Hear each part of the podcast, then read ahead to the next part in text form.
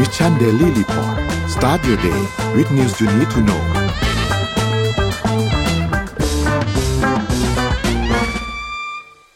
สวัสดีค่ะ ยินดีต้อนรับเข้าสู่รายการ Mission Daily Report ประจำวันที่ 27 มกราคมพุทธศักราช 2566 นะคะ วันนี้คุณอยู่กับพวกเราสองคนค่ะ สวัสดีค่ะอ้อม สวัสดีค่ะพี่เอ็มค่ะ ก็ เหมือนกับทุกๆวันนะคะ เราก็จะมาเริ่มกันที่ตัวเลขกันก่อนเลยค่ะ ก็ไปที่ราคาดัชนีตลาดหลักทรัพย์นะคะเซ็ตค่ะปิดที่หนึ่งพันหกร้อยเจ็ดสิบเอ็ดจุดสามสี่จุดนะคะ ติดลบสิบจุดเจ็ดเจ็ดนะคะสิบจุดเจ็ดเจ็ดจุด คิดเป็นศูนย์จุดหกสี่เปอร์เซ็นค่ะ ราคาหุ้นต่างประเทศค่ะ ดาวโจนส์นะคะ ติดลบศูนย์จุดศูนย์หนึ่งเปอร์เซ็นต์ NASDAQ บวกศูนย์จุดหกสองเปอร์เซ็นต์ NYSE ลบ 0.25%จริงๆแล้วเนี่ยหุ้นสหรัฐอเมริกาก่อนที่จะนอนเมื่อคืนนะคะ ซึ่งซึ่งไม่ไม่ดึกขนาดเกือบเกือบเที่ยงคืนเนี่ยไม่ยังบวกอยู่เลย อะเดี๋ยวเราจะมาฟังกันว่าทำไมหุ้นสหรัฐอเมริกาถึงบวกนะคะ บวกหลายตลาดเลยนะคะฟุตซี่100 ค่ะ บวก 0.22%แล้วก็ห่างเสงบวก 2.37%ค่ะ ส่วนราคาน้ำมันดิบโลกค่ะ WTI เนี่ยปิดที่ 81.37 US ดอลลาร์ต่อบาร์เรล บวก 1.52%ค่ะ Brent ปิดที่ 87.4 US ดอลลาร์ต่อบาร์เรล ขึ้นมา 1.49%ค่ะ ราคาทองคำเลยค่ะอ้อมราคาทองคำนะคะ ลบ 20.76 อยู่ที่ราคา 1,925.35 แล้วก็ราคาคริปโตเคอเรนซีนะคะ ขึ้นจอมาเลย โอเค ราคาบิตคอยค่ะ บวก 1.9 98%อยู่ที่ราคา 23,079.84อีเทเรียมบวก 3.23%อยู่ที่ราคา 1,601.51 Binance Coin บวก 1.30 1.30%อยู่ที่ราคา 304.99 Solana บวก 3.78%อยู่ที่ราคา 24.49 และ Bitcup Coin ค่ะ บวก 1%อยู่ที่ราคา 1.95 นะคะ อืม ตอนนี้โอเคสองหมื่นสามแล้วหลังจาก ห่างไปสักพักหนึ่งอะน่าจะค่ะน่าพี่จะเอ็มมีคนมารับลงจากดอยอยู่ใช่ไหมคะมันจะถึงหกหมื่นไม่รู้ว่าไม่รู้ว่าจะมาถึงดอยเราไหมนะคะ ดอยเราอาจจะสูงเกินไปนิดนึง แต่ว่าไม่เป็นไรนะคะ ทุกคนก็ถ้าใครยังถืออยู่นะคะ ก็ใจร่มๆแต่ว่าถ้าใครจะซื้อเนี่ย ก็พิจารณาดีๆ กันสักนิดนึงเพราะว่าก็ยังเป็นสิ่งที่หวือหวาอยู่เนาะก็น่าจะต้องใช้เงินเย็นซื้อนะคะ เพราะว่าตอนนี้เนี่ย โดยเฉพาะอย่างยิ่งช่วงนี้ที่มี AI มาแล้ว ก็ไม่แน่ใจเหมือนกันว่าจะกระทบคนทำงานมากขนาดไหนนะคะ แล้วมันผิดไหมคะอ้อม ถ้าพนักงานจะใช้ Chat GPT ทำงานแทนอ่า Morning Talk ของเราวันนี้ค่ะ เป็นเรื่องของ Chat GPT เดี๋ยวเราจะมาคุยกันว่าแต่ละคนคิดว่ายังไงนะคะ มันผิดไหมคะ ถ้าพนักงานหรือว่าลูกน้องของเราใช้ Chat GPT ทำงานแทนตัวเองค่ะ ให้เอ่อท่านผู้ชมทางบ้านพิมพ์มานะคะ ว่าเออ ถ้าเราเป็นเจ้าของบริษัทผิดไม่น่าถ้าพนักงานใช้แชท GPT ทำงานแทน พิมพ์มาเรื่อยๆ แล้วระหว่างนี้เราจะไปที่ข่าวกันก่อน ค่ะพี่ใช่เอ็มไหมเดี๋ยวคะพาไปข่าวไหนก่อนอ่าอย่าอ้อมพาอะเดี๋ยวเดี๋ยวอ้อมพาไปก่อนก็ได้ค่ะ วันนี้โอเค จะเป็นข่าวเกี่ยวกับเรื่องของที่เราจะเจอ อ่า ในอนาคตนะคะ แล้วก็เป็นข่าวเรื่องเกี่ยวกับเทคโนโลยี แต่ว่าสามารถเอามาปรับใช้กันได้ คราวนี้เนี่ยเราก็จะรู้แล้วแหละว่า เวลาที่เรายุ่งมากๆ เวลาที่เราทำงานเยอะๆ เราจะไม่มีเวลามารีเฟล็กตัวเองนะคะ แล้วในอนาคตเนี่ยถ้าเราไม่ได้มีเวลารีเฟล็กตัวเองหรือว่า ในเรื่องของอ่าเรื่องของสมาธิและสติแล้วกันเนาะสิ่งที่เกิดขึ้นอืมคือเราอาจจะมีภาวะความจำเสื่อมค่ะ อ่านะคะ ซึ่งความจำเสื่อมเนี่ย ถ้าพูดง่ายคือเป็นอาการทางสมองที่พบได้ในผู้ป่วยในช่วงภาวะสมองเสื่อมนะคะ ผู้ป่วยจะหลงหลงลืมลืมสิ่งต่างๆ ลืมว่าตัวเองเป็นใคร ลืมคนในครอบครัว ลืมว่าจะทำอะไร ลืมว่าจะไปที่ไหน หรือลืมหนทางที่จะกลับบ้าน หลายๆ คนเริ่มคิดแล้วว่าโอ้ตอนนี้ฉันยังไม่ได้เข้าสู่ภาวะนั้นแต่ฉันก็มีความลืมโดยเฉพาะเวลาที่เราตื่นเช้า แล้วก็จะลืมหรือเรานอนไม่เต็มอิ่มเราก็จะลืมว่าเราจะทำอะไรบ้างนะคะ ซึ่งอาการความจำเสื่อมเนี่ยพบได้ทั้งแบบระยะสั้นและระยะยาวขึ้นอยู่กับผู้ป่วยแต่ละคน และก็ความรุนแรงของโรคนะคะ อาการหลงลืมนะคะสามารถนำไปสู่เหตุการณ์ที่ผู้ป่วยหายตัวออกไปจากบ้านอ่านะคะสร้างความเป็นห่วงและความกังวลใจให้กับครอบครัวเพราะผู้ป่วยความจำเสื่อมเนี่ยเขาสามารถเปิดประตูบ้านได้ เหมือนทำกิจวัตรประจำวันนะคะแต่แค่ไม่รู้ว่าจะไปไหนและไปทำอะไรนะคะ แล้วมันก็มีความเป็นไปได้ว่าถ้าเกิดผู้ป่วยเนี่ยออกจากบ้านไปนะคะ ก็อาจจะเสี่ยงอันตรายจากอุบัติเหตุได้ และเนื่องจากผู้ป่วยสูญเสียความทรงจำทำให้กลับบ้านเองไม่ได้ค่ะ และผู้ป่วยส่วนใหญ่นะคะ มักจะออกไปโดยที่ไม่ได้มีข้อมูลติดตัว อ่า ก็คือไม่ได้อาจจะไม่ได้พกมือถือไปหรืออาจจะไม่ได้พกอะไรไปนะคะทำให้คนที่พบเห็นช่วยเหลือเนี่ย ก็ไม่รู้ว่าจะช่วยเหลือยังไง ถ้าเจอผู้ป่วยที่มีภาวะสมองเสื่อมอยู่ข้างนอกนะคะ ปัจจุบันนี้นะคะก็เลยมีการใช้เทคโนโลยีต่างๆ มาช่วยให้ผู้ป่วยสามารถใช้ชีวิตได้ง่ายขึ้น เพื่อเพิ่มโอกาสที่จะพาผู้สูงอายุที่มีความจำเสื่อมกลับบ้านได้อย่างปลอดภัย หนึ่งในนั้นค่ะก็คือ QR code โดยบทความนี้นะคะ ก็จะพามาดูว่าเออ QR code เนี่ยมันสามารถช่วยยังไงได้บ้างนะคะแนวคิดแก้ปัญหาผู้ป่วยความจำเสื่อมออกจากบ้านเนี่ยด้วย QR code เนี่ยมันมีการพัฒนามาหลายปีแล้วนะคะแต่ว่าจะเป็นเครื่องติดตามในรูปแบบของสร้อยคอ wristband นะคะ คือการ QR code เนี่ยไปติดตามเสื้อผ้าทั้งเสื้อกางเกงรองเท้า ซึ่งใน QR code ก็จะมีข้อมูลของผู้ป่วย มีเบอร์โทรแล้วก็ที่อยู่ หากมีคนพบเห็นเนี่ยก็สามารถสแกน QR code หรือว่าแจ้งเจ้าหน้าที่เพื่อพาผู้ป่วยกลับบ้านได้ แต่ในอีกหนึ่งปัญหาค่ะ คือเขาทำมาแล้วเขาก็เลยมีปัญหาที่เจอคือ ผู้ป่วยเนี่ยก็อาจจะลืม ที่จะใช้มันเหมือนกันอ่านะคะ หรือไม่ได้มองถึงว่าเอ๊ะมันจะสำคัญไหมหรือมันจะยังไง เพราะว่าบางทีเราก็ลืมแล้วก็เราเราก็เลยไม่ได้พกไปนะคะ ดังนั้นเนี่ยมีบริษัทหนึ่งของญี่ปุ่นนะคะ ได้ผุดไอเดียเปลี่ยนรูปแบบจาก QR code ที่แปะตามเสื้อผ้าสร้อยคอหรือ wristband นะคะ เป็นสติกเกอร์กันน้ำค่ะ ติดแน่นและมีขนาดเพียงแค่หนึ่งคูณหนึ่งเซนติเมตรเล็กมากค่ะ ติดเอาไว้ที่เล็บมือหรือเล็บเท้าของผู้ป่วย โดยจะอยู่ได้ประมาณสองสัปดาห์อ่า ติดเอาไว้ตรงที่มือกับเท้าเลยนะ เล็บมือเล็บเท้านะ สักอันหนึ่งนะคะ อยู่ได้สองสัปดาห์เพราะว่ามันกันน้ำได้นะ ช่วยลดปัญหาผู้ผู้ป่วยลืมสวมอุปกรณ์ติดตาม หรือว่าลืมที่จะแปะสติกเกอร์ต่างๆ ไว้ที่เสื้อผ้าหรือ QR code นะคะ แล้วก็คนในครอบครัวเนี่ยสามารถที่จะคอยเปลี่ยนได้ทุกๆสองสัปดาห์นะก็ถือว่าเป็นอุปกรณ์ที่ใช้ง่าย แล้วก็สามารถที่จะเอามาอัดแอปใช้ได้จริง ๆ นะคะ คราวนี้ มันก็ไม่ได้ดีแค่สำหรับผู้ป่วยอย่างเดียวนะ อ่า ไม่ได้ดีแค่เฉพาะสำหรับผู้ป่วยที่เป็นความจำเสื่อม แต่ลองลองจินตนาการดูว่า หากผู้สูงอายุในครอบครัวเนี่ยเกิดมีอาการความจำเสื่อมขึ้นมา ลูกหลานอาจจะต้องคอยระแวดระวังอยู่ตลอดเวลา ส่งผลให้การทำงานการใช้ชีวิตหรือแม้แต่สุขภาพจิตเนี่ย หรือหากผู้ป่วยอยู่ในครอบครัวที่หายไปเนี่ยก็ย่อมรู้สึกที่จะไม่สบายใจนะคะ การใช้สติกเกอร์เหล่านี้เนี่ยก็สามารถที่จะ adapt ใช้กับเด็กก็ได้ อ่าสมมติว่าเรามีลูกมีหลานของเราใช่ไหมคะแล้วรู้สึกว่าเอาเราไปฝากไว้คนอื่นเลี้ยงเนี่ยเราก็สามารถที่จะเอาสติกเกอร์อันเนี้ยแปะไว้ที่เล็บของเด็กได้นะคะคราวนี้ทำไมถึงต้องมาพูดเรื่องนี้ เพราะว่า QR code อันนี้เนี่ยเพื่อสำหรับผู้ป่วยความจำเสื่อมอาจเป็นทางเลือกของสังคมไทยในไม่ช้า ต้นแบบของสติกเกอร์นี้นะคะ นอกจากพาผู้ป่วยความจำเสื่อมกลับบ้านแล้วเนี่ย ก็ยังเป็นการที่ประเทศไทยเองก็ต้องมองดูว่า เรากำลังเข้าสู่สังคมผู้สูงอายุค่ะ เมื่อ ปีอย่างสมบูรณ์เนี่ยเมื่อปี 2564 ที่ผ่านมา 2 ปีที่แล้ว ประเทศไทยเข้าสู่สังคมผู้สูงอายุอย่างสมบูรณ์แบบเลยนะคะ ขีดเส้นเลยคะอย่างเข้าไปแล้วใช่ไหมคะว่าแล้วสองปีที่แล้วเข้าไปแล้วนะคะ ที่ผ่านมานั่นหมายความว่า 20%ของประชากรไทยมีอายุตั้งแต่ 60 ปีขึ้นไปค่ะ จากข้อมูลปัจจุบันนะคะ คนไทยที่อายุประมาณ 65 ปีขึ้นไป มีโอกาส เป็นภาวะสมองเสื่อม 5 คนจาก 100 คน แล้วเรามีผู้สูงอายุประมาณ 65 ท่านนะคะ เรียงกันมา 65 ปีขึ้นไปนะคะจำนวน 100 ท่าน ก็จะมี 5 ท่านค่ะ ที่เป็น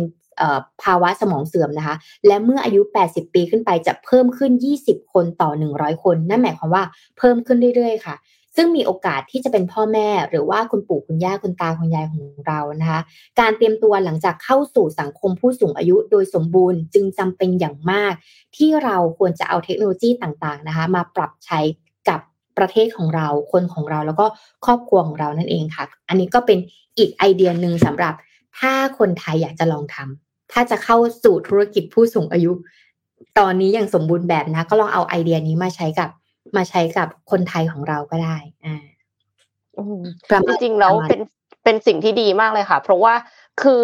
มัน QR code อะ มันบรรจุข้อมูลได้เยอะ ถ้าสมมติว่าเราเขียนออกไปเลยอะ ว่ามันมีอะไรบ้างอะค่ะ หมายถึงว่า ชื่อที่อยู่เบอร์โทรศัพท์อาจจะยาวมากนะคะ อาจจะแขวนไม่ไหวแล้วจริง ๆ ก็คือเหมือนกับ give away information ก่อนที่มันจำเป็นจะต้องใช้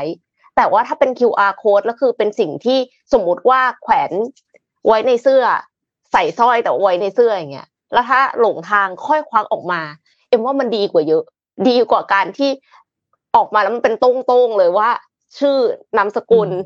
เบอร์โทรนะคะ มิจฉาชีพเพียบนะคะ พร้อมรับเลย โทรศัพท์มารัวๆเลยนะคะ หลังจากนั้นอันนี้ก็น่าจะอันตรายอยู่เพราะฉะนั้น QR code เป็นแนวคิดที่ดีทั้งกับผู้สูงอายุและกับเด็กนะคะเป็นไอเดียที่ดีมากนะคะ กลับมาที่ข่าวเศรษฐกิจกันสักนิดหนึ่งนะคะ เพราะว่า ตะกี้นี้เนี่ยที่เอ็มเกริ่นไปว่าเมื่อคืนตลาดหุ้นสหรัฐเนี่ยบวกกันหมดเลยนะคะ เพราะว่ามีประกาศ GDP ไตรมาสที่ 4 ปี 2565 ค่ะ ของสหรัฐอเมริกาเนี่ย มันเติบโต 2.2.9เปอร์เซ็นค่ะ ดีกว่านะวิเคราะห์คาดการคือท่ามกลางดอกเบี้ยที่ขึ้นเอาขึ้นเอานะคะเฟดนี่ขึ้นดอกเบี้ยไม่แผ่วเลยนะคะ คิดว่าจะโตแค่ 2.6 ถึง 2.8%ค่ะ แต่ว่าประกาศออกมา 2.9%นะคะ ถึงแม้ว่าการซื้อบ้านและค่าใช้จ่ายอื่น ๆ ของผู้บริโภคเนี่ยจะอ่อนตัวลง แต่ก็ยังมีการลงทุนของภาครัฐ และเอกชนมาช่วยไว้ค่ะ และท่ามกลางข่าวเลิกออฟมากมายจากบริษัทเทคโนโลยียักษ์ใหญ่ที่เอ็มก็นำมารายงานหลายครั้งแล้วนะคะ แต่ว่า jobless claim ค่ะ หรือว่าคนที่รับสวัสดิการว่างงานเนี่ยก็ต่ำกว่าที่คาด คือคาดว่าจะมี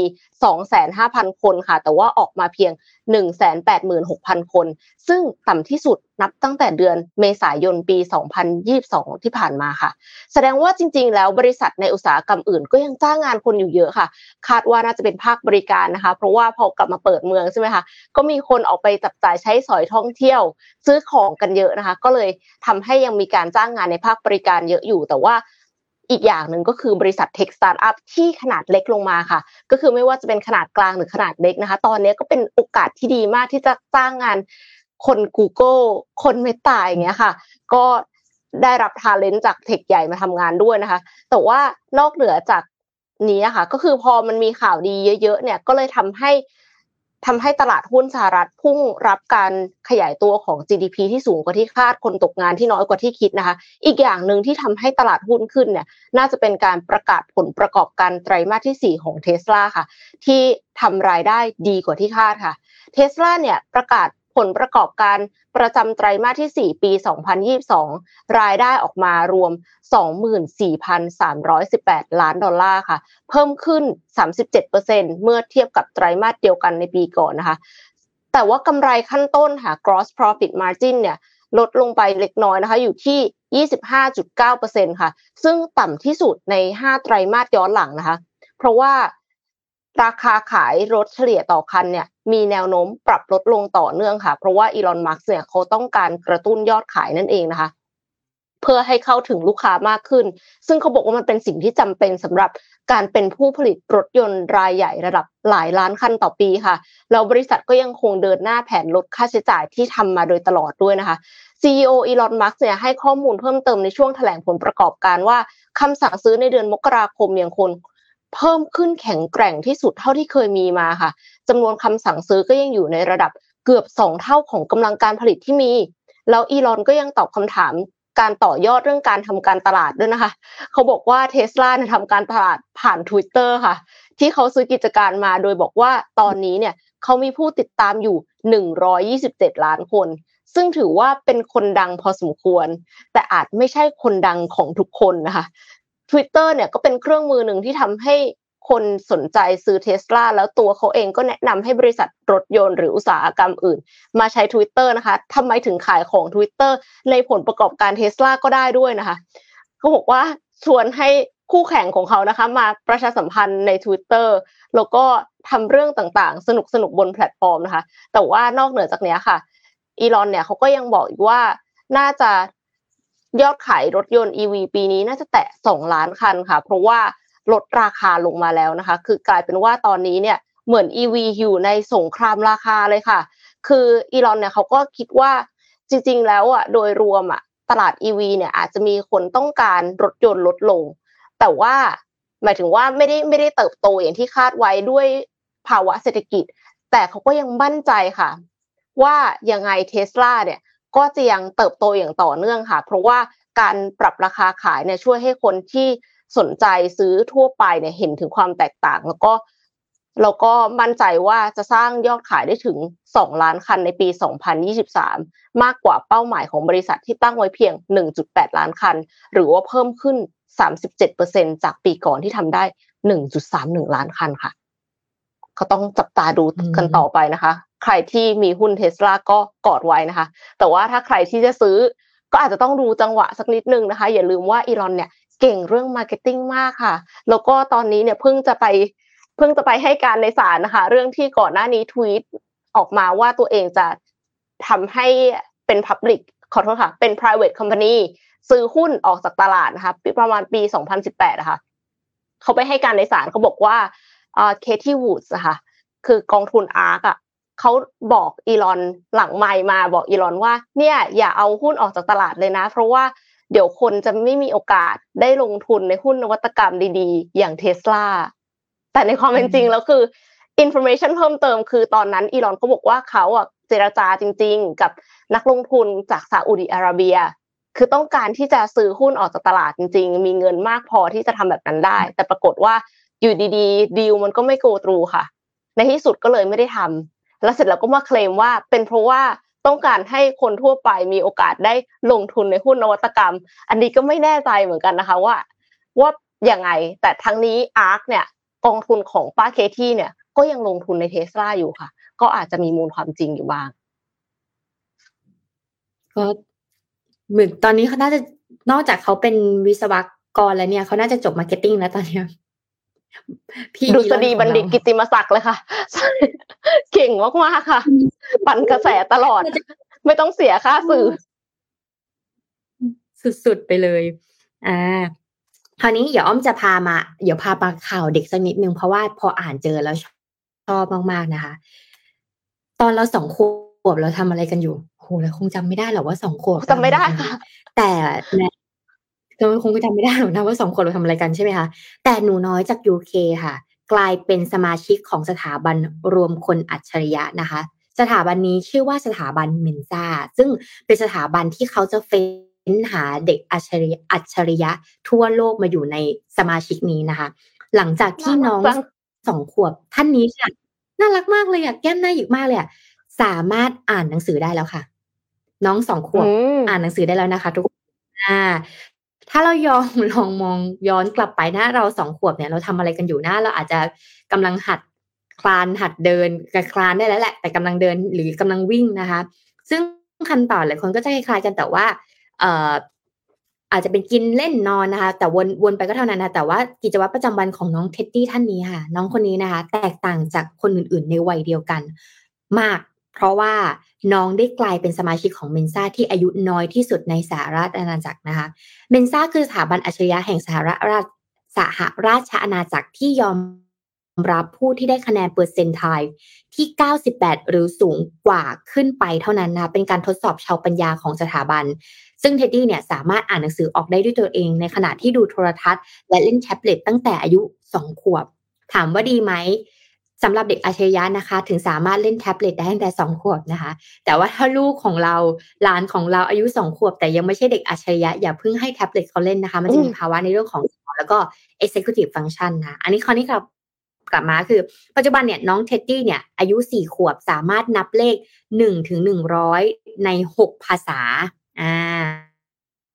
หนึ่งถึงหนึ่งร้อยในหกภาษา ซึ่งรวม จีนกลางด้วย นอกจากนี้แม่ของน้องเท็ดดี้ยังกล่าวว่าเขาเริ่มที่จะเรียนรู้การอ่านตั้งแต่เขาอายุเพียง 26 เดือน ตัวแม่เองเนี่ยก็ไม่ได้เป็นคนอัจฉริยะ แต่ว่าตัวแม่เองพอคลอดน้องขึ้นมาเนี่ย น้องอายุ 26 เดือนเนี่ย น้องก็จะรู้สึกว่าอยากอ่านตัวนั้นตัวนี้แล้วน้องก็เริ่มที่จะเอาคำต่างๆ มาประดิษฐ์นะคะ โดยเขาเนี่ยจะพยายามคัดลอกเสียงของตัวอักษรที่ปรากฏขึ้นในช่องรายการเด็ก เพราะฉะนั้นแล้วสำ หรับน้องๆที่อายุไม่ถึงสี่ขวบ สิ่งที่สำคัญมากๆเลยคือ สื่อการสอนที่เป็นการพูดจริง ๆอะค่ะอ่าสมมติว่าเราให้ลูกของเราเล่นติ๊กต็อกอาจจะมีเด็กแบบ อาจจะมีวัยรุ่นที่ถ้าพูดภาษาบ้านๆคือลิ้นเปรี้ยค่ะเดียวสวัสดีค่ะอะไรเข้าใจไหมเด็กเนี่ยพอเขาฟังบ่อยๆ เขาก็จะเรียนเสียง อ่า เพราะฉะนั้นเนี่ยช่วงอายุประมาณเด็กเนี่ยเด็กเล็กจนถึงประมาณสามขวบค่ะ สิ่งที่เราควรจะให้เด็กของเราหรือ ลูกของเราดูคือสื่อที่เป็นเสียงจริง ๆ ถ้าเป็นม้าก็เป็นเสียงม้าจริง ๆ อ่า ถ้าเป็นเสียงลิงก็เป็นเสียงลิงจริง ๆ การอ่านสำเนียงต่างๆ ทั้งภาษาจีนภาษาไทยต้องเป็นสำเนียงจริงๆอะค่ะ อย่าประดิษฐ์ เพราะว่าเด็กเขาจะจำได้แม่นมากๆนะคะคราวนี้มากไปกว่านั้นนะคะ เขาสามารถแกะเสียงตัวอักษรในจดหมายได้ ซึ่งทำให้หลังจากน้องเท็ดดี้เนี่ย ไปที่สถาบันรับเลี้ยงเด็กนะคะ คุณครูอย่างก็อึ้งแล้วก็รีบ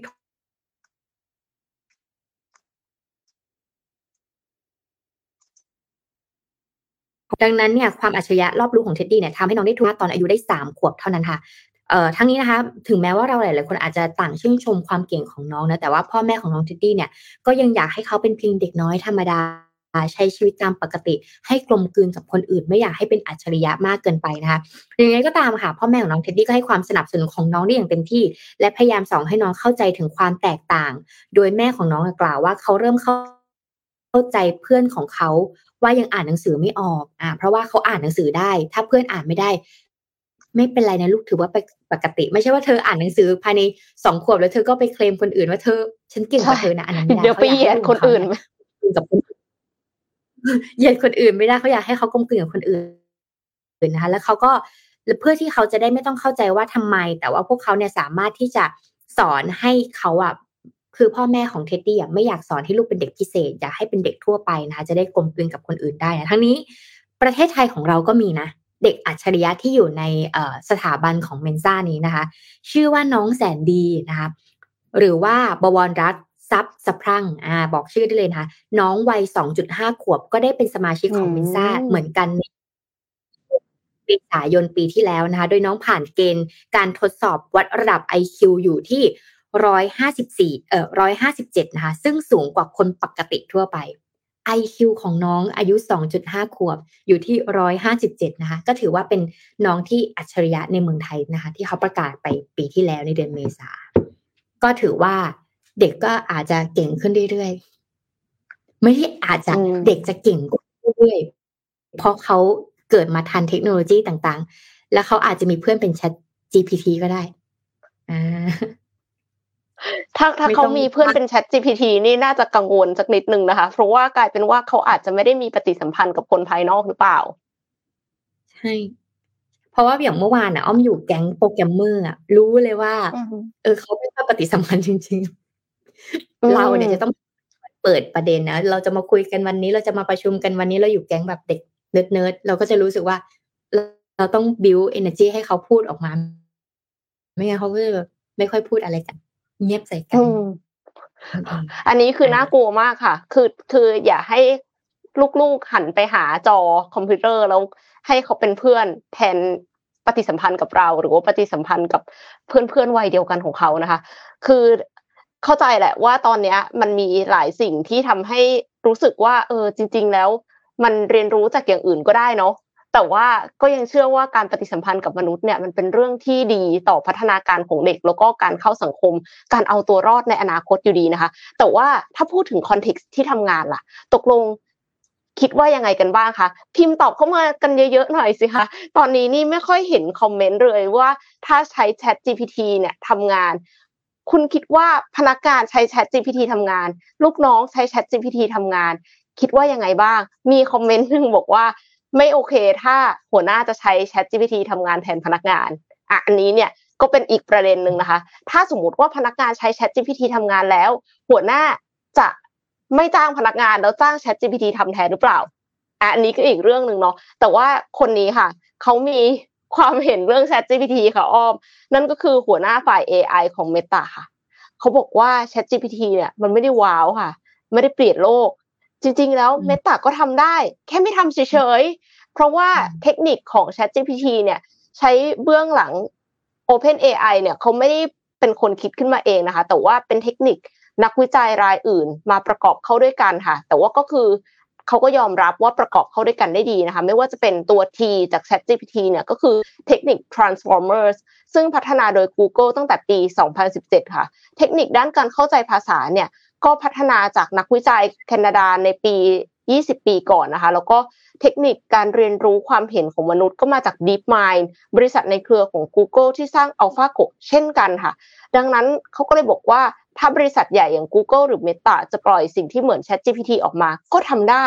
แต่ที่ไม่ทำไม่ใช่ว่าทำไม่ได้ แต่เลือกไม่ทำต่างหากและยังบอกอีกว่า OpenAI เนี่ยไม่ได้นำหน้าบริษัทอื่นมากนะค่ะ ไม่ได้จะมาวิจารณ์หรือเคลมงาน Open AI แต่ว่าอยากจะแก้ไขมุมมองต่อสาธารณชนและสื่อที่มองว่า ChatGPT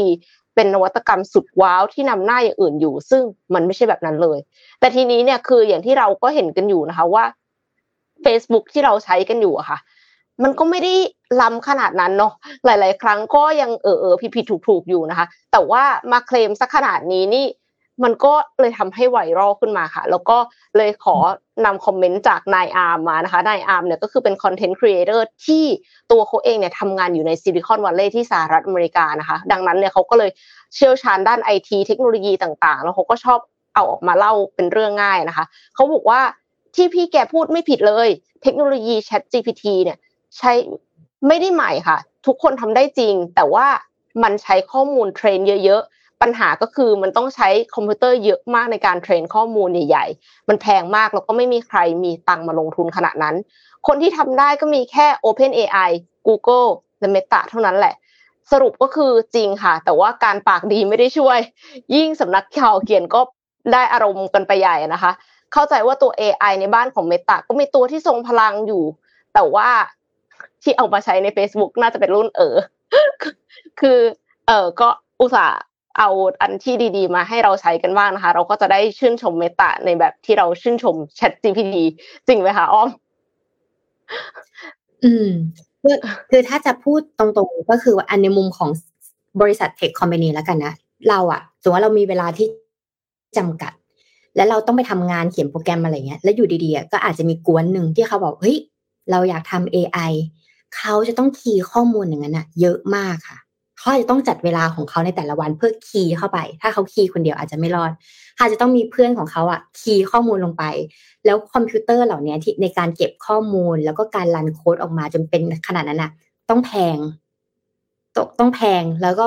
การประมวลผลเยอะ ซึ่งมันไม่ใช่คอมพิวเตอร์คนทั่วไปใช้ไง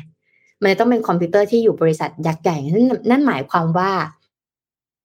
อย่างแรกถ้าเราอยากจะทำเองได้ไหมได้หนึ่งเราต้องมีเครื่อง เจ๋งๆก่อนกับสองคือเราต้องมีเวลาในการป้อนข้อมูลเขาไปเรื่อยๆ ใครจะมาป้อน สมมติว่าบริษัทเมตาเนี่ยบริษัท Facebook อย่างเงี้ยแค่เขาทำโซเชียลมีเดียเขาทำแพลตฟอร์มเขาทำระบบ live streaming ให้เราได้ให้เราได้เห็นกันได้อย่างเงี้ย ใช้ข้อมูลหน่วยความจำประมวลผลมหาศาลนะคะทำให้เราไม่ lag อย่างเงี้ยค่ะแล้วคอนเทนต์ต่างๆ ที่เราลงเข้าไปใน Facebook ไม่ใช่คอนเทนต์เรานะ เป็นคอนเทนต์ของ Facebook เพราะเราไปขึ้นในแพลตฟอร์มเขาไงดังนั้นแล้วเนี่ย นี่คือสิ่งที่เขาทำได้เขาบอกเออแล้วเราจะทำ AI ทำไมอะเพราะว่าสิ่งที่เราทำมันก็ปังอยู่แล้ว แต่ปรากฏว่าสิ่งที่ Open AI ทำก็คือทำออกมาแล้วให้คนทั่วไปใช้ พอคนทั่วไปใช้ได้ มันไม่ได้เป็นมันไม่ต้องเข้าไปลงโปรแกรมอะไรมาก แล้วต้องแบบเป็นศัพท์เทคนิคมากอะไรไม่ต้องไปคีย์โค้ดเองนะคะแต่กลายเป็นว่ากดพิมพ์เข้าไปอยากรู้เรื่องอะไร แล้วก็กดส่งเข้าไป มันสามารถตอบกลับมาก็ถือว่าดี เออ ก็ถือว่ามันก็ง่ายมันก็ทำให้คน กันนั่นเอง อืม ใช่ แล้วแล้วทีเนี้ยค่ะ อ่า ค่ะ ก็คือตอนแรกคุยกับทางทีมโปรแกรมยังไงอะไรเงี้ย ก็บอกว่าเออก็ก็ก็มันต้องมีเวลาพี่ เออ ถ้ามีเวลาป้อนเข้าไปแล้วก็มีเครื่องคอมดีๆก็ไม่แปลกแต่ตอนนี้เขาทำได้แล้วไงเขาเริ่มมีตังแล้วไง เออเขาเริ่มมีตังแล้วต่อไปถ้าเขาเปลี่ยนเป็นซีรีส์เขาทำเป็น subscription model ก็เขาก็ยิ่งมีตังเพิ่มอีกแล้ว AI ก็จะเก่งขึ้นอีกนั่นเอง อืม อืมมีคนบอกว่า Facebook ไม่เออนะคะ มีมีเวลาที่พูดถึงตู้หาวเนี่ยมัน work โอเคค่ะกลับมาที่เรื่องของ Chat GPT กันอีกสักนิดนึงนะคะ Microsoft เนี่ยเขาเดิมพันครั้งใหญ่กับปัญญาประดิษฐ์ AI โดยการผสานเทคโนโลยี Chat GPT ของ Open AI เนี่ยเข้ากับ Excel PowerPoint แล้วก็ Bing Search ค่ะ รอเลยนะคะ รอที่จะให้ผสาน Chat GPT เข้ากับ Excel PowerPoint เลยค่ะ เพราะว่าใช้บ่อยมากนะคะ ดังนั้นเนี่ยคือเวลาที่ถามว่าแบบอยากจะใช้ฟังก์ชันนี้ฟังก์ชันนั้น เราก็จะได้ไม่ต้องคิดแล้วว่าฟังก์ชันมันชื่อฟังก์ชันอะไรนะคะ เวลาที่เรากด Search เนี่ยจากรายงานหาระบุว่า Microsoft ประกาศไปเมื่อต้นสัปดาห์ว่า ได้เปิดการเข้าถึง Azure Open AI Service แล้ว ซึ่งใช้เทคโนโลยีการประมวลผลแบบคลาวด์ของ Microsoft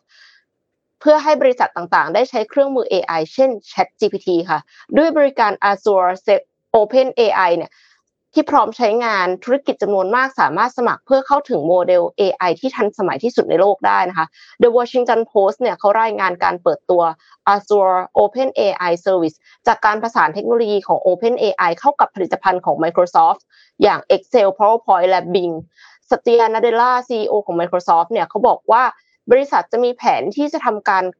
ทำการค้าเครื่องมือ AI ในผลิตภัณฑ์ต่างๆ เร็วๆ นี้ค่ะ ทุกผลิตภัณฑ์ของ Microsoft จะมีความสามารถด้าน AI ที่คล้ายกัน เพื่อสร้างการเปลี่ยนแปลงของผลิตภัณฑ์โดยสมบูรณ์ แล้วเขายังบอกอีกว่าควรยอมรับเครื่องมือ AI ใหม่ ๆ แทนที่จะกลัว เพราะว่าวิธีที่ดีที่สุดในการเตรียมพร้อม คือไม่แทงสวนเทคโนโลยีนี้ด้วยเทคโนโลยีต่างๆ จะช่วยให้คุณทำงานและกระบวนการทางธุรกิจของคุณ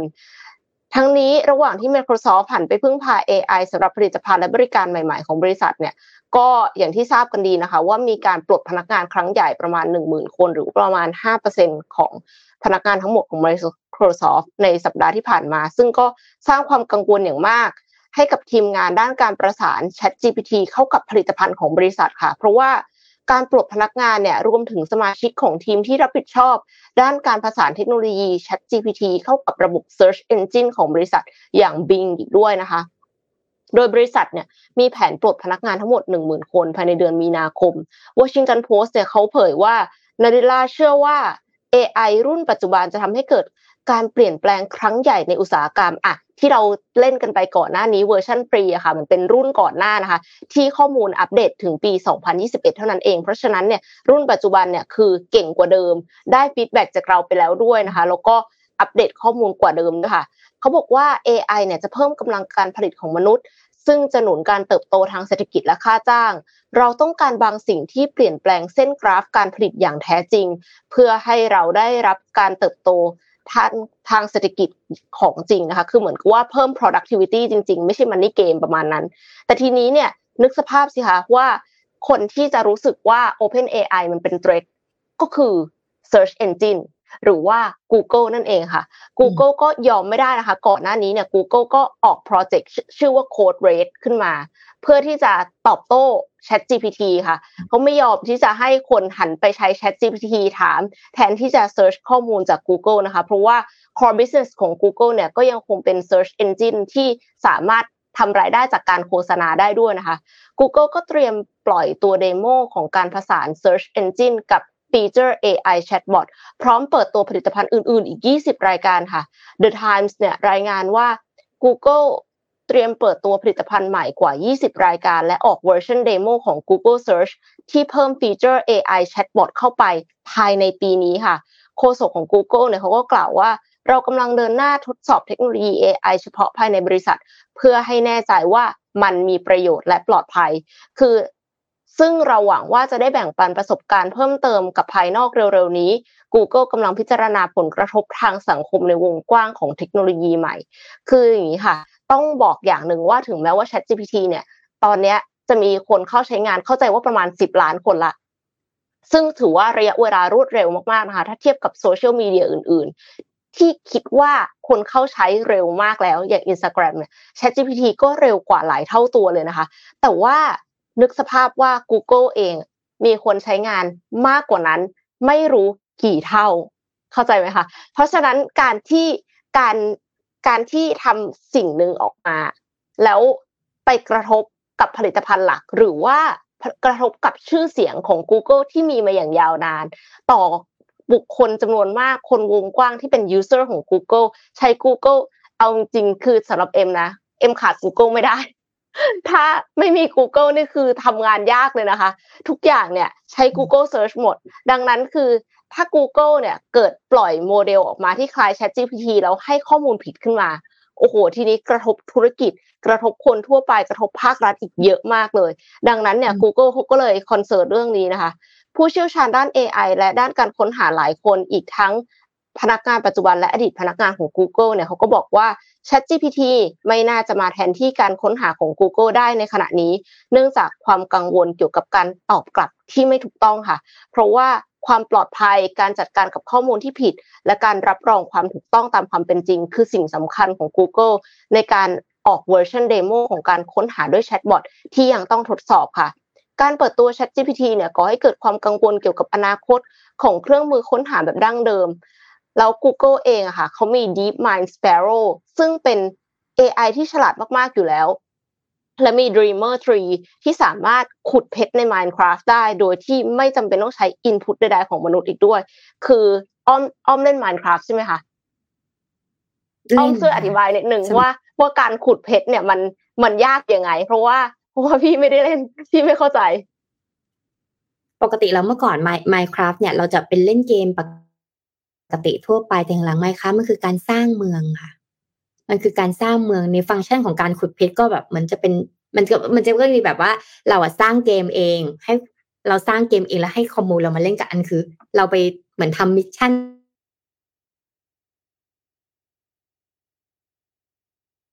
บางคนก็ต้องเขียนแค่ในเชิงลึกอะค่ะ แต่ว่าไมค์ค r a มันก็นานสักพักหนึ่งแล้วไงแต่มันยาก คือถ้าเป็นเกมสมัยสมัยก่อนถ้าเกิดใครเป็นเดฟอะค่ะ ส่วนใหญ่มาจาก เก่งเพราะว่าไมค์ค r a ผมทำไมค์ค r a มาก่อนผมเลยเขียนโค้ดได้เนี่ยมันเป็นอินสปิเรชันเด็กให้รู้สึกว่า เอ้ยเราอยากทำเกมแล้วกว่าจะขุดเพชรได้เนี่ยมันต้องทำอะไรบ้างคะมันต้องแบบว่าเพิ่มพละกำลัง หรือทำ mission เล็ก ๆ มาก่อนไหมคะหรือยังไงหนึ่งต้อง take time กับมันโฟกัส strategy game คือ ต้องใช้เวลากับมันอยู่กับมันมี commu แล้วก็หาเทคนิคในการไปขุดเพชรนั่นเองค่ะเขียนโค้ดเขาบอกว่า ใช้เวลา train Dreamer เนี่ยแค่สิบเจ็ดวันเอง แล้วก็คือหลังจากนั้นเนี่ยมันสามารถที่จะขุดเพชรได้เองโดยที่ไม่มีไกด์แดนซ์ใด ๆ จากมนุษย์เลยนะคะ คือฉลาดมากๆเลย อันนี้คือ Dreamer Tree เนี่ยมันเป็นของ Google นะคะ เขาเคลมว่า language model ของ Google เนี่ยทำได้ดีกว่า ChatGPT 3 แต่ทั้งนี้ ChatGPT ปัจจุบันเนี่ยรู้สึกว่าเขาจะเป็น ChatGPT 3.5 แล้วไม่ใช่ 3 แล้วนะคะ และก็อย่างที่เรียนไปแล้วว่า Microsoft ก็คือลงทุนอย่างหนักมากกับกับ OpenAI ก็ไม่รู้เหมือนกันว่า Bing เนี่ยจะมาเป็นคู่ต่อสู้ที่เหมือนกับสมน้ำสมเนื้อกับ Google ได้หรือเปล่า เพราะว่าปัจจุบันนี้ทิ้งห่างกันเยอะมากเลยนะคะ คนใช้ Google เยอะกว่าใช้ Bing มากค่ะอืมก็วันก่อนที่ พี่เอ็มน่าจะเป็นคนเอามาเล่าว่าก็คือมีคนเขียนบทความด้วย Chat GPT ค่ะอันนี้ไม่ได้ส่งให้ทีมงานแต่ว่าไปอ่านเจอมาก็คือ ล่าสุดก็จะมีนักศึกษาชาวอเมริกันนะคะ ปิ๊งไอเดียสร้างแอปพลิเคชัน ตรวจจับ AI รู้ทันทีว่าใครใช้ Chat เอ่อ Chat GPT เขียนบทความ ซึ่งถ้าเกิดใครสนใจนะคะ สามารถเข้าไปในเว็บไซต์เขาได้นะเขาตั้งชื่อเว็บไซต์ว่าอะไรรู้ไหมเว็บไซต์ gpt0.me ลองไปถ้าใครสนใจลองไปใช้ดูว่า แบบอ่าเวลาเรามี AI มาช่วยอะงานของเราให้ดีขึ้นอะมันก็จะมีกลุ่มหนึ่งที่ต่อต้านเนี่ยว่า ไม่ work ไม่ดี มันก็ทำให้ความเป็นมนุษย์เป็นหายไป บทความอันนี้มันก็ไม่เป็นธรรมกับคนที่เขียนบทความอะไรเงี้ยวิธีการของเขาคือก็จะมีโปรแกรมเมอร์อีกกลุ่มหนึ่งค่ะ เขียน debug ขึ้นมา เพื่อให้รู้ว่าอันนี้ใช้ AI อันนี้ใช้คนเป็นการตรวจสอบ ซึ่งจริงๆแล้วอะแบบนี้มันจะช่วยสำหรับอาจารย์มหาลัยด้วยนะ เพราะอย่างล่าสุดอะเราใช้ มีหลายหลายท่านในในต่างประเทศนะคะ ลองทดสอบโดยการให้ Chat GPT เนี่ยทำข้อสอบ เช่นข้อสอบทนาย ข้อสอบต่างๆ ข้อสอบปริญญาโทเนี้ย ปรากฏว่า Chat GPT สามารถทำได้ค่ะเขาก็เลยต้องรีบออกมา เขียนโค้ดโปรแกรมเมอร์อีกเซตต้องรีบเขียนโค้ดออกมาชุดหนึ่งเพื่อเป็นการทดสอบว่าไม่ได้ เป็นการตรวจสอบช่วยอาจารย์นั่นเอง อืมอืมค่ะไหนๆก็มาตรงนี้ Morning Talk เลยแล้วกันอ่ากลับมาที่ Morning Talk นะคะ มาอ่านคอมเมนต์กันดีกว่า อ่า มีคนบอกว่า ChatGPT อาจอาจมาทดแทนเภสัชกรในการจ่ายยาได้ แค่ระบุอาการต่างๆ ประวัติรับยาผลเลือด ค่าแลบต่างๆ ค่ะโอ้ยอันนี้ก็ อันนี้ก็น่ากลัวนะคะ อ้อมมีคอมเมนต์ไหนที่ที่รู้สึกโดนใจไหมคะอืม มีหลายๆคนที่อ้อมเห็นด้วย เช่น ถ้าสมมุติว่าจะให้ Chat GPT ทำงานได้ไหมทำงานได้ แต่ว่าต้องมีสติหน่อยถ้าอ่านหลายๆอย่างออกมา ก็คืออาจจะต้อง double check อีกทีหนึ่งว่ามันโอเคไหม มันใช่ไหม มันได้ไหมอะไรอย่างเงี้ยค่ะ อย่างของอ้อมเอาง่ายๆสมมติว่าถ้าเกิดลูกน้องเนี่ยส่งโปรเจกต์มาแล้วบอกว่า อ้อมถามว่า เอ้ยทำไมเธอถึงทำโปรเจกต์นี้แล้ว ถ้าเกิดทีมงานบอกว่า อ๋อ ผมถามแชท GPT มาครับพี่เขาบอกให้ทำแล้วก็ตีทีมงานเลยเนะ เราก็จะตีทีมงานเลยว่าเธอจะไปเชื่อเขาได้ยังไงอะไรเงี้ยเพราะฉะนั้นเนี่ยต้องต้องเอาต้องต้องใช้สติมากๆในการทำงานอะไรอย่างเงี้ยเพราะว่าไม่งั้นต้องบอกว่าข้อมูลที่แชท GPT ได้ไปเนี่ย เป็นข้อมูลที่เรากรอกให้เขาเนี่ยแหละ เพราะเนี่ยถ้ายิ่งคนที่กรอกไปหรือคนที่ใช้เข้าไปเนี่ยเขาไม่น่ารักงานออกมามันก็ผลลัพธ์ที่ได้ออกมาก็คือน้อง AI ตัวนี้ก็จะไม่ค่อยน่ารักสักเท่าไหร่อ่า เนี่ยใช่ค่ะ AI ก็เหมือนน้ำไฟเงินที่มีคุณคุณและโทษก็ต้องมีสติต้องต้องไม่ลืมปรับเปลี่ยนตนเอง ที่สำคัญคือเราสิ่งที่เราควรจะทำนะ เราต้องฉลาดขึ้น อืมมนุษย์อย่างต้องฉลาดขึ้น เราต้องฉลาดใช้ GPT พอเราเห็นแล้วปุ๊บอุ้ยมันเหมือน consult เลยเลย เราอยากรู้อะไรมันตอบเราได้หมดเลย แล้วเราก็ต้องไป search อันนั้นนะใน Google ด้วยนะว่ามันจริงไหม เพราะว่า output แต่ละอันไม่เหมือนกัน output ของ GPT คือ input มาเยอะ จากทางใดทางหนึ่งแล้ว output ออกมาเป็น scope ชัดเจนแบบนี้ให้เรา แต่สำหรับ Google อะค่ะ เรามี output เยอะหลายที่สมมติว่าพี่เอ็มเขียนบทความเรื่องของการสอนอ้อมเขียนบทความเรื่องการสอนอาจารย์ท่านอื่นเขียนบทความเรื่องการสอน มีประมาณร้อยบทความในการสอนเราแค่เสิร์ชใน Google แล้วเราก็เลือก ว่าเราอยากจะฟังอาจารย์ท่านไหนวิชาการท่านไหนค่ะ เราเลยมีช่องทางเลือกหลายทาง แล้วเราสามารถคอมเพลได้ว่าข้อมูลอันนี้ดีหรือไม่ดี แต่พอเป็น Chat GPT ปุ๊บอะฉันสรุปมาให้แล้วเธอทำอันนี้เลย จบอย่างเงี้ยเพราะเนี่ยมนุษย์อย่างเราจะต้องเก่งขึ้น โดยการใช้ Chat GPT แล้วใช่ไหมใช้ Google ด้วย มีสติด้วยแล้วก็ต้องถามผู้เชี่ยวชาญด้วยอะไรเงี้ยเหมือนเหมือนคุณมินช็อกโกแลตเลยค่ะ ที่บอกว่า Chat GPT ก็ไม่ได้ถูกต้องเสมอ แล้วก็ไม่ได้แก้ไขปัญหาได้ตรงจุดนะคะ ก็ต้องใช้วิจารณญาณแล้วก็ใช้คือคือเราก็ต้องใช้ความรู้ที่เรามีด้วยอะใช้ expertise ที่เรามีด้วยไม่อย่างนั้นมันก็จะกลายเป็นว่า เราก็เราก็ไม่ต้องไม่ต้องมีตัวเราแล้วสิหมายถึงว่าเจ้านายก็สามารถใช้ Chat GPT แทนเราเลยได้ใช่ไหมคะแล้วก็มีคุณเจค่ะ บอกว่ามีข้อดีการใช้ Chat GPT เนี่ยทำงานให้ผู้ใช้โดยต้องเป็นส่วนเสริม เพื่อเพิ่มให้งานคมขึ้นและพัฒนาความรู้ของคนที่ทำงานด้วย แต่ถ้าเราใช้ไม่คิด ไม่คิดตามเลยว่าทำไม GPT ถึงให้คำตอบแบบนั้นแบบนี้เนี่ยมันจะเป็นข้อเสียในอนาคต อันนี้เห็นด้วยเลยค่ะ ก็คืออย่างที่อ้อมพูดไปเลย คือถ้ารู้สึกว่าเหมือนใช้มันตอบมายังไง เราก็เอาไปใช้แบบนั้นเลยอะ โดยที่ไม่ได้รู้เหตุผลหรือว่าหาข้อมูลเพิ่มเติมอะ จริงๆแล้วบางข้อความมันก็ไม่ได้ถูกต้อง เราก็กลายเป็นว่าเราก็คือใช้ AI คิดมาเลยโดยที่ไม่ได้ผ่านสมองของเราเลย มันก็ยังมีหลายอย่างค่ะ ที่ expertise ของเราความรู้ในอินดัสทรีนั้นของเราเนี่ยมันช่วยได้มันทำให้มันคมขึ้นได้ เราเข้าใจคอน sumer มากกว่าตัว Chat GPT เพราะว่าอย่างน้อยที่สุดเนี่ยถ้าสมมติว่า target consumer ของเราคือคนไทยอะเราก็เข้าใจคนไทยมากกว่า Chat GPT แต่ว่าถ้าลึกลงไปกว่านั้นอีกสมมติว่าอยากจะ target เป็นเด็กเนี้ยค่ะ เด็กเล็ก ๆ เลยหกขวบอ้อมก็คงเข้าใจมากกว่าพี่อย่างเงี้ย ใช่ไหมคะก็คือเพราะฉะนั้นก็จะต้องลงไปอีกลึกลงไปอีกแล้วมันก็คือต้องบูรณาการกันหลาย ๆ ศาสตร์ด้วย ไม่ใช่เพียงแค่ว่าใช้ AI คิดแล้วตอบมาได้เลย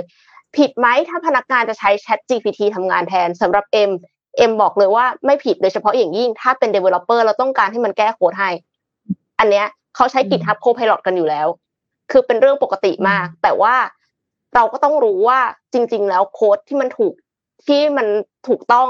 ฟังก์ชันมันควรจะเป็นออกมาแบบนี้ฟีเจอร์ควรจะเป็นออกมาแบบนี้ ไม่ใช่ว่าสิ่งที่ Chat GPT รันออกมาแล้ว syntax มันถูกต้องแล้วเราก็ไปแปะแล้วมันรันได้ แต่มันไม่ได้เป็น objective ตามที่เราต้องการ ถ้าเป็นแบบเนี้ย ก็แอดแอดใช่ไหมคะคือเราก็ไม่สามารถที่จะเอาไปใช้ได้ เพราะว่าถ้าเราต้องการให้มันคำนวณอย่างหนึ่งออกมาแล้วมันไปคำนวณอีกอย่างหนึ่งดึงข้อมูลผิด database อย่างเงี้ยอันนี้ก็ไม่ได้แน่นอนอยู่แล้ว แต่ว่าถ้ามันเอามาช่วยเพื่อที่ทุ่นแรง จะได้ไม่ต้องมาแบบหลังขดหลังแข็งแล้วก็เช็ค syntax ของน้องในทีมอะค่ะ เอาไปใส่เลยอะก็ไม่มีปัญหา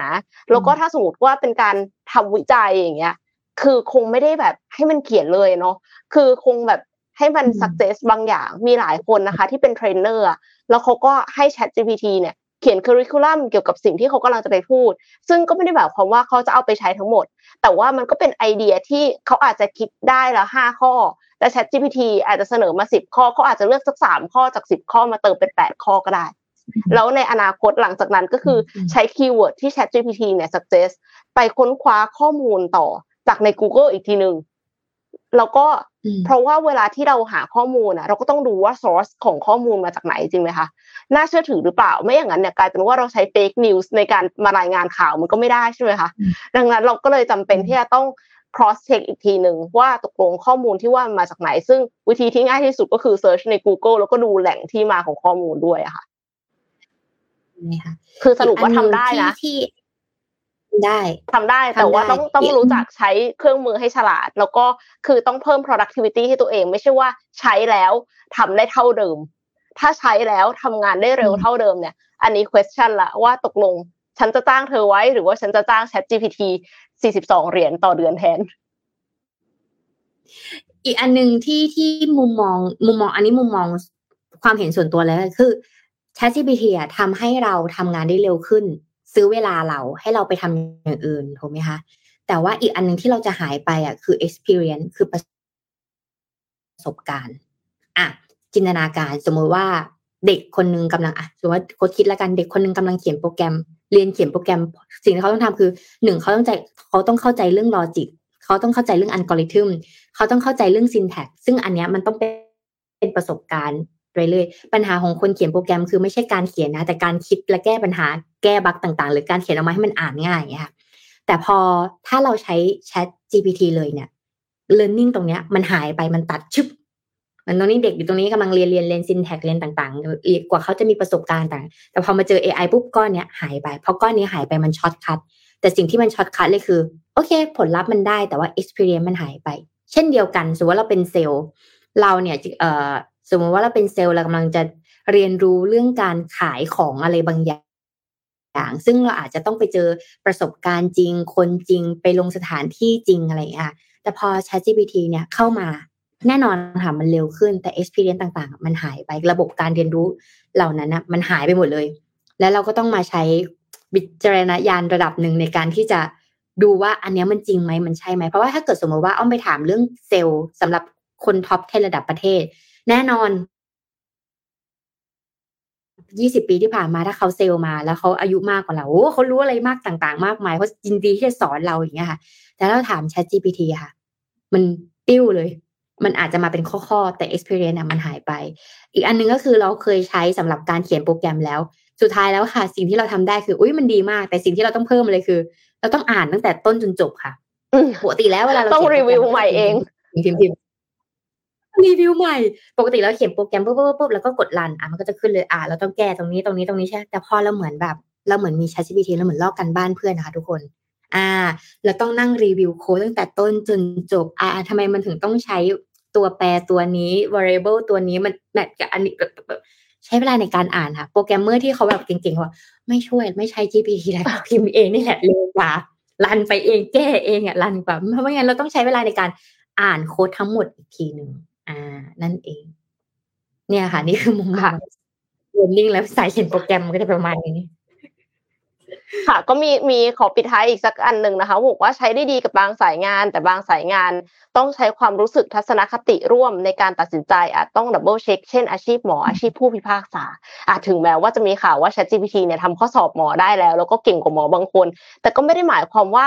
ยังสามารถใช้วินิจฉัยโรคหรือว่าใช้ตัดสินใจในการผ่าตัดได้จริงนะคะ เพราะว่าในหลาย ๆ ครั้งเนี่ยก็ต้อง consider ความรู้สึกของญาติและของผู้ป่วยด้วยนะคะ แล้วผู้พิพากษาก็เช่นเดียวกัน คือมันต้องคำนึงถึงคอนเท็กซ์แวดล้อมเนาะมันไม่ใช่แค่ว่า ถ้าสมมติว่าเขาทำแบบนี้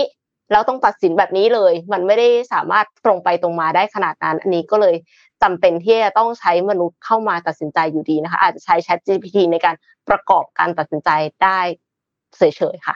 ไปที่ข่าวต่อไปกันเลยไหมคะอ้อม ได้ค่ะพี่เอ็มไปเลยค่ะลุยค่ะอย่าของอ้อมจะไหนๆแล้วก็พูดเรื่องใช้ GPT แล้วหลายๆคนน่าจะเริ่มเครียด เราจะพามาเช็คสุขภาพจิต เพราะวันนี้วันศุกร์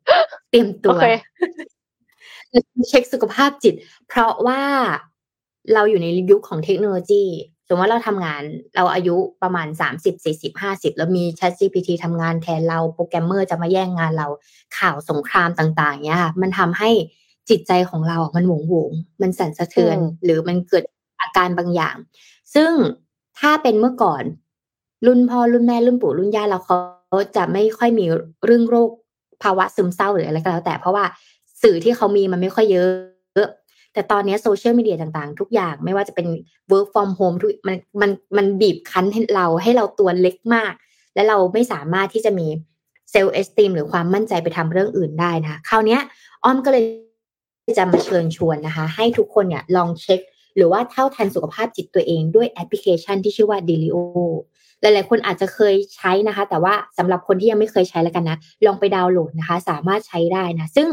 แอป Daylio นี้นะคะ เป็นแอปที่ใช้สำหรับบันทึกกิจกรรมประจำวัน โดยผู้ใช้เนี่ยสามารถบันทึกอารมณ์ความรู้สึกของตนเองผ่านไอคอนสุดน่ารักที่คุณสามารถเลือกรูปแบบเลือกสีสันได้ตามใจชอบนะ โดยแอปพลิเคชันเนี่ยจะทำให้คุณรู้สึกว่าใส่ข้อมูลของแต่ละวันนะเอาไว้ว่าวันนี้คุณรู้สึกยังไง วันนี้คุณให้อารมณ์ตัวเองเท่าไหร่นะคะ ซึ่งอันเนี้ยอ้อมก็จะใช้กับเด็ก ทุกครั้งที่สอนเนี่ยอ้อมจะมีการ reflect เด็กว่าวันนี้ให้คะแนนตัวเองเท่าไหร่ให้คะแนนอารมณ์ตัวเองเท่าไหร่ เด็กเขาจะสามารถ reflect ได้ แต่อันนั้นน่ะเด็กทำบ่อยๆ เขาจะสามารถ reflect อารมณ์ตัวเองในอนาคตได้ว่าเวลาเขาโตขึ้นอารมณ์แบบนี้เขาเหวี่ยงอารมณ์แบบนี้เขาไม่พอใจเพราะอะไร แต่เราค่ะพอเราเป็นผู้ใหญ่เราไม่ได้ฝึกในการ reflect แบบนั้นตั้งแต่เด็กไง ไม่ได้มีนักจิตวิทยาหรือว่าครูจิตวิทยามาบอกว่า วันนี้หนูรู้สึกยังไงลูกหรือว่าพ่อแม่มาถามว่าวันนี้หนูรู้สึกยังไงหนูให้คะแนนตัวเองเท่าไหร่กี่เปอร์เซ็นต์เพราะฉะนั้นเนี่ยพอเราโตขึ้นแอปพลิเคชันเหล่านี้ค่ะ จะช่วยได้ เพราะเราอะค่ะ เวลาที่เราดิ่ง หรือว่าเวลาที่เรามีอะไรมากระทบเนี่ย เราเราจะจำได้แค่อารมณ์ที่แบบไม่ค่อยดี สมองของเราเนี่ย จะจำเหตุการณ์ที่ไม่ค่อยดี แม่นกว่าเหตุการณ์ที่ดีค่ะ และยิ่งถ้าเราจำเหตุการณ์ที่ไม่ดีในชีวิตมากากขึ้นเท่าไหร่เราจะคิดว่ามันไม่แฟร์สำหรับเรา แล้วมันก็จะกลายไปสู่เป็นภาวะซึมเศร้า สิ่งที่เราควรจะทำคือเราควรจะต้องหาข้อดีในชีวิตของเราค่ะ แต่เราถ้าเราแบบอย่างอ้อมชอบทำเวิร์กช็อปกับเด็กมหาลัยว่า ลองจินตนาการว่าเหตุการณ์ที่เรามีความสุขที่สุดในช่วงตืดๆนี้ คือเหตุการณ์อะไร เด็กเขาเขาจะจำยากค่ะ แต่เหตุการณ์ในวัยเด็กที่คุณมีความสุขมากที่สุดอะคืออะไรเขาจะจำได้ ดังนั้นสิ่งที่เราควรทำเลยคือ เราควรจะ reflect ตัวเองทุกวันค่ะ ว่าวันนี้เราให้คะแนนความสุขของเราเท่าไหร่ เราให้คะแนนความเศร้าของเราเท่าไหร่ เพราะอะไร วันนี้คุณรู้สึกเฉยๆ วันนี้คุณรู้สึกไม่โอเค พอมันเก็บกราฟแบบนี้เรื่อยๆค่ะ เราจะเห็น stat สถิติอารมณ์ของเรา อ่าว่าเฮ้ย เดือนนี้เหมือนเหมือน planner ของพวกเราที่เราทำมาเนาะเฮ้ยเดือนนี้มันดีนะเดือนนี้เราอารมณ์โอเคนะเอ้ยเกิดจากอะไรอ๋อมันเป็นช่วงปีใหม่ อ่า สักพักหนึ่งกุมภาพันธ์เฮ้ยเรารู้สึกว่าโอเคนะ หรืออีกเดือนมีนาคมเฮ้ยเดือนนี้มันแปลกๆเดือนนี้กราฟมันดิ่งอะแล้วเราจะทำยังไงให้เราสามารถกราฟของเราอะมีชีวิตที่ดีขึ้นโอเคขึ้น อันนี้มันจะเป็นการรีเฟล็กตัวเองค่ะ โดยแอปนี้นะคะ สามารถแบ่งสัญลักษณ์นะคะ เช่น อารมณ์ความสุขความเศร้าความโกรธนะคะ และเมื่อเลือกไอคอนเหล่านี้แล้วเนี่ยแอปก็จะให้คุณกำหนดเป้าหมายวันนั้นของตัวเอง เช่น เข้านอนไวไหมเธอ เธอเหนื่อยแล้วนะ วันนี้หรือว่าเธอไปออกกำลังกายไหมเพราะว่าเธอเครียดการออกกำลังกายจะทำให้เธอหายเครียดมากขึ้นนะ เอ๊ช่วงนี้ถ้าเธอรู้สึกว่าเธอแบบเอ่อพูดมากไปคอแห้ง ดื่มน้ำหน่อยไหมอะไรเงี้ยมันสามารถที่จะแนะนำเราได้นะคะ โดยหนึ่งวันเนี่ยทุกท่านนะคะ สามารถที่จะบันทึกว่าตัวเองอยู่อารมณ์แบบไหน แล้วก็ใช้สัญลักษณ์นะคะ เข้าไปแทนที่นะคะนอกจากนี้แอปพลิเคชันนี้เหมาะกับผู้ใช้งานทุกเพศทุกวัย แล้วก็เนื่องจาก เป็นแอปมีสีสันที่สบายตา user experience เนี่ยดีอยู่แล้ว ดังนั้นฟังก์ชันต่างๆ เลยเข้าใจง่าย ไม่ได้แบบซับซ้อนจนเกินไปหรือทำให้อ่านยากนะคะในขณะเดียวกันเนี่ยนอกจากนี้นะคะสำหรับผู้ที่มีปัญหาเกี่ยวกับทางด้านอารมณ์ของตัวเอง ยังสามารถย้อนกลับมาดูบันทึกแต่ละวันได้ว่า คุณมีแนวโน้มจะเศร้าหงุดหงิดหรือโกรธหรือเปล่าเมื่ออยู่ในสถานการณ์แบบไหนนะคะ และปัจจัยอะไรที่มีผลต่อความรู้สึกของคุณมากที่สุดคำถามแบบนี้คือคำถามที่นักจิตวิทยา นักจิตบำบัดถามนะคะว่า สัปดาห์ที่ผ่านมาคุณให้คะแนน อารมณ์ของตัวเองเท่าไหร่ในวันนี้คุณรู้สึกยังไง แล้วเหตุการณ์แบบนั้นที่คุณเจอเนี่ย คุณมีวิธีการจัดการยังไง มันอาจจะไม่มีคนมาถามเราแบบนี้ไงแต่ถ้าเราไปเจอนักจิตบำบัดเนี่ยเราอาจจะต้องใช้เงินหนึ่งพันบาทขึ้นไปในการเจอเขาแต่ละครั้ง แต่จะดีกว่าไหมถ้าเราไม่ต้องจ่ายเงิน ครั้งละหนึ่งพันบาท อาทิตย์ละครั้งเดือนหนึ่งก็สี่พันแล้วอย่างเงี้ยค่ะเราใช้แอปอย่างเงี้ยสามารถ reflect ได้ในทุกๆวันนะคะและในขณะเดียวกันสำหรับผู้หญิง ก็สามารถใช้แอปพลิเคชันนี้นะคะ ในการบันทึกอารมณ์ช่วงรอบเดือนของตัวเองด้วย เราจะได้รู้ว่าช่วงนี้ที่เราหงุดหงิดเกิดจากอะไรอ๋อมันกำลังจะมาแล้วอันนี้คนมีแฟนผู้ผู้ชายนะคะ ที่มีแฟนผู้หญิงก็จะเข้าใจว่าอาการนี้มันมาแล้ว มันมาแล้วนะ อาการนี้มันเริ่มหงุดหงิดแล้วนะ มันเริ่มจะหาของกินแล้วนะ เราก็จะรู้แล้วค่ะว่า อ๋อ มันมาเกิดจากการผู้ที่มีการผิดปกติก่อนหรือหลังมีประ จำเดือนนั่นเองนะคะ หรือบางรายที่มีอาการหรือหงุดหงิดง่าย ก็สามารถนำผลการบันทึกเหล่านี้ไปปรึกษาแพทย์ได้เพื่อหาแนวทางแก้ไขร่วมกัน เพราะเวลาที่เราไม่ได้รีเฟล็กตัวเองบ่อยๆอะค่ะ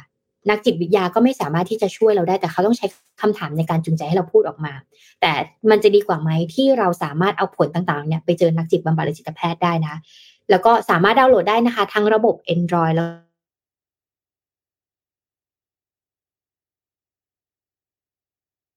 รักมากๆเลยอ่าลองไปใช้ดู ชื่อมีชื่คอนแอถามปว่าอะไรแอปนะคะอะไรนะคะฟังอะไม่ขออีกทีเดลิอ่า ก็คือ D A Y L I แล้วก็ O ค่ะ Delio เหมือนแบบ Daily บวกกับ Portfolio เป็น Delio นั่นเอง โอเคค่ะ ก็ไปเช็คกันได้นะคะ แต่ว่า ก่อนจะจากการเอ็มมีอีกข่าวหนึ่งค่ะ ที่จะเป็นเรื่องของรถไฟค่ะ รถไฟไฮโดรเจน อันนี้เป็นของจีนนะคะขับเคลื่อนเร็วที่สุดในโลกค่ะ 160 กิโลเมตรต่อชั่วโมงค่ะ รัฐวิสาหกิจ CRRC ประเทศจีนนะคะหนึ่งในผู้ผลิตรถไฟรายใหญ่ที่สุดของโลก ร่วมมือกับการขนส่ง